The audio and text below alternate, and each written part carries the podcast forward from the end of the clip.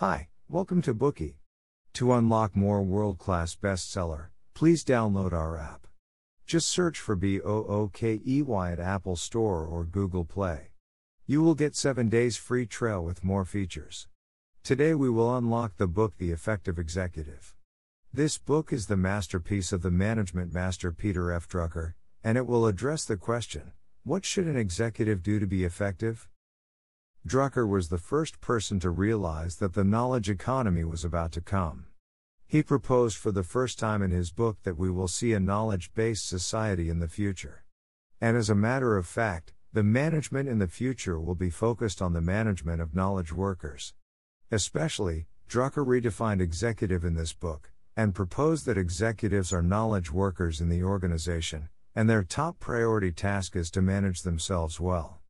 This is consistent with the sayings nowadays like anyone can manage, and everyone should be his CEO. You see, although Drucker wrote this book decades ago, and the quoted cases happened in industrial civilization era, the problems he focused on are still humanistic and well in advance of the era. And the problems he discussed in the book are still the hot management problems nowadays. The support from Sloan, one outstanding executive, was an indispensable factor that allowed Drucker to grow into a management master. Without the in depth study on General Motors and the chance to get close to Sloan, it would have been impossible for Drucker to write so many far reaching management books. Sloan, whose full name was Alfred Sloan, was the eighth president of General Motors and had been in office for 23 years. On the 75th anniversary of Business Week, Sloan was chosen as one of the greatest innovators of the past 75 years. Then, what did Sloan do to gain such high praise? During his term serving as the president of General Motors, it took him only three years to turn the company on the verge of bankruptcy into a winning company.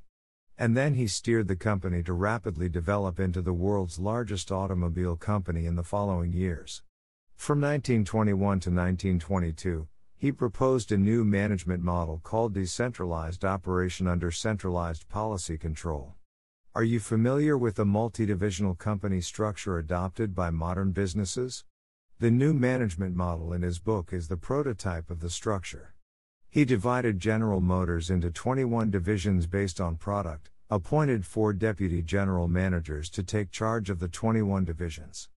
He also demanded the headquarters to make significant decisions for the divisions, such as financial management and control, appointment and dismissal of leaders, and setting business objectives. Moreover, he made each division take charge of its specific businesses.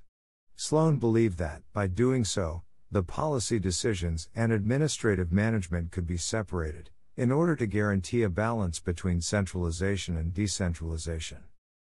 These common management concepts in modern enterprises were actually quite advanced at that time. Sloan served as the president at a critical and challenging moment for General Motors. And indeed, it was the wisdom of Sloan on effective management that enabled General Motors to move from the status of near bankruptcy towards excellence. After listening to Sloan's story, do you also want to manage yourself and your company as effectively as Sloan?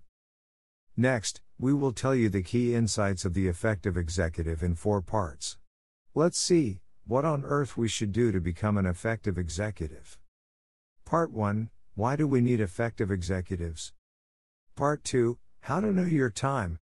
Part 3 How to make strength productive.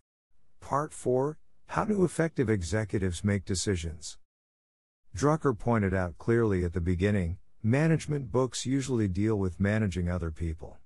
But the subject of this book is managing oneself for effectiveness. It is not reliable to make an ineffective executive lead others. This book was published in 1966. At that time, the American economy was growing rapidly after World War II, and so was the number of executive managers. However, these newly emerging executives lacked relevant knowledge and experience. They did not know what to do, not to mention how to be a good executive. They worked all day but showed nothing useful. Under this context, Drucker first raised the problem of work effectiveness of executives, and believed that the work effectiveness is critical to the success of an organization. The organization would not be effective without effective executives. It is a kind of common sense nowadays, but was a very remarkable insight at the time. Let's see what kind of qualities an executive should have. The author believed that an executive should firstly be a knowledge worker, who must contribute to the organization and substantially affect the operating capability and performance of the organization. That is to say, most directors of the companies are executives. And Sloan, the aforesaid president of General Motors, is a typical executive. Of course, according to the definition we just mentioned, many staff having no title of director or manager could also be deemed as executive. On the battlefield, all soldiers are executives. That is because the general can only tell them the strategy to take when encountering specific enemies. But the general can't give them specific instructions to follow when the soldiers meet the enemies in the jungle under a hail of bullets. Instead, they should decide on what to do independently by themselves. On the contrary, a person cannot be deemed as a real executive if he is not responsible for the working contents and methods of subordinates, and has no significant influence on the organization's operation. However, it is also incorrect to judge whether a knowledge worker is an executive or not, only by his subordinates. Imagine this scenario. Company A employs one market researcher that has over 200 assistants. Company B, however, employs just one secretary who also works in market research. The market researcher with over 200 subordinates will be able to complete a lot of work indeed. But the contributions he makes may not be more significant than the secretary. In a knowledge based organization, if an independent staff makes decisions and can affect the operation of the company, he should be deemed as an executive, even without any subordinate. Why must executives be effective then?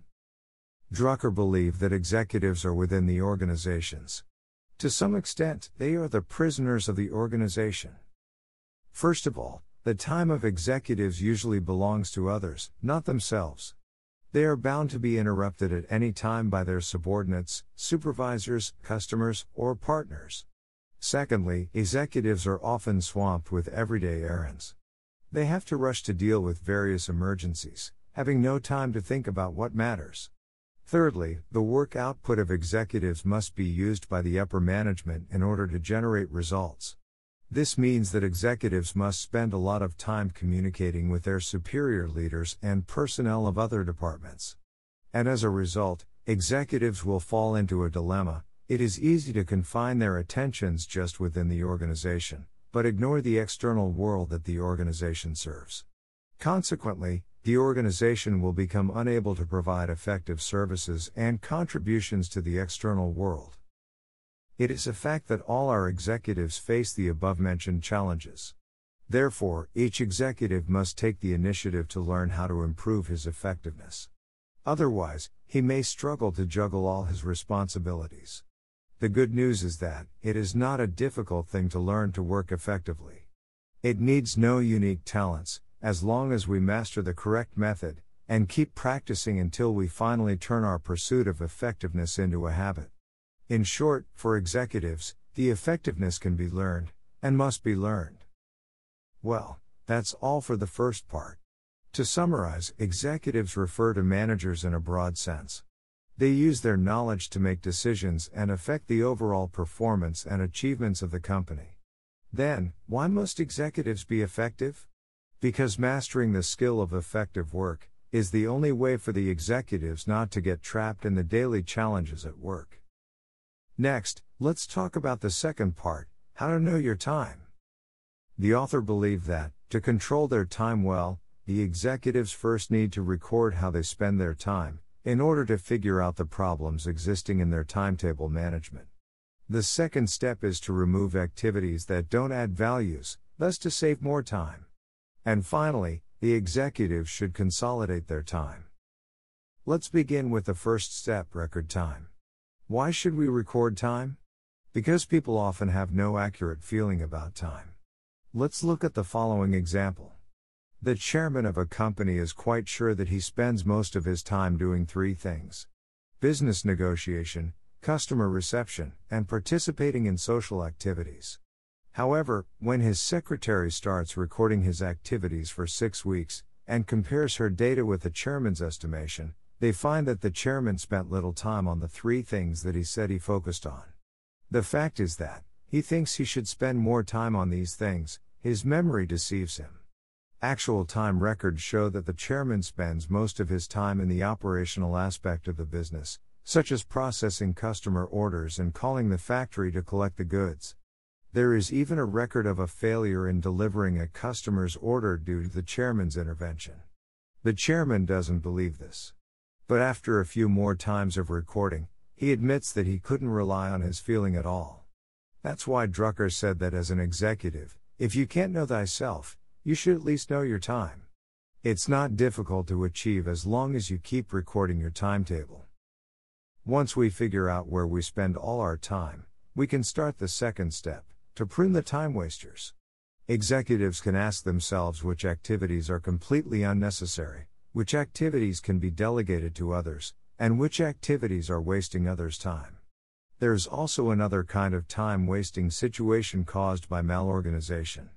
For example, in 1950s, the American Department of Defense had to use up the budget by the end of each fiscal year. Otherwise, they should return the remaining part to the Treasury. Every year around this time, staff at all levels in the Department of Defense found themselves scrambling to make use of the remaining available budget. Later, a new minister McNamara took office.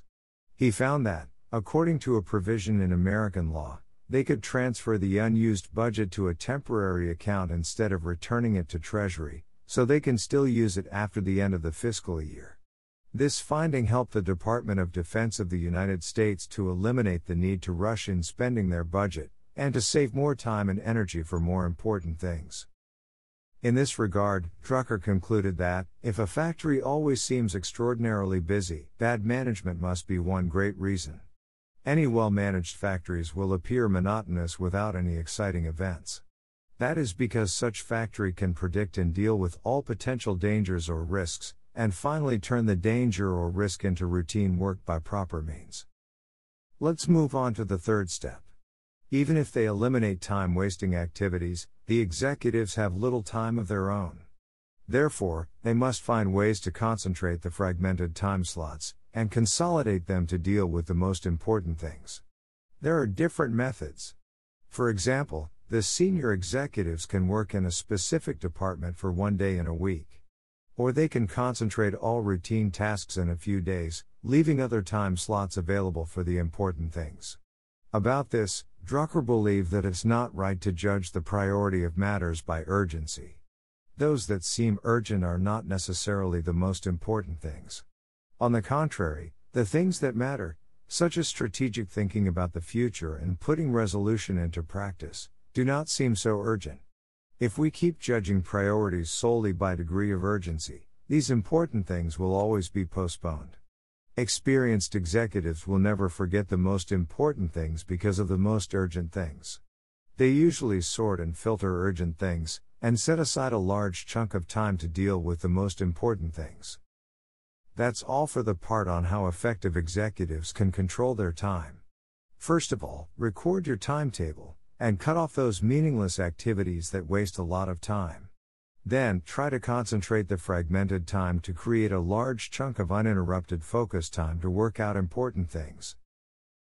Today we are just sharing limited Bookey. To unlock more key insights of world class bestseller, please download our app. Just search for B O O K E Y at Apple Store or Google Play. You will get 7 days free trial with more features. Dir hat dieser Podcast gefallen? Dann klicke jetzt auf Abonnieren und empfehle ihn weiter. Bleib immer auf dem Laufenden und folge uns bei Twitter, Instagram und Facebook. Mehr Podcasts findest du auf meinpodcast.de.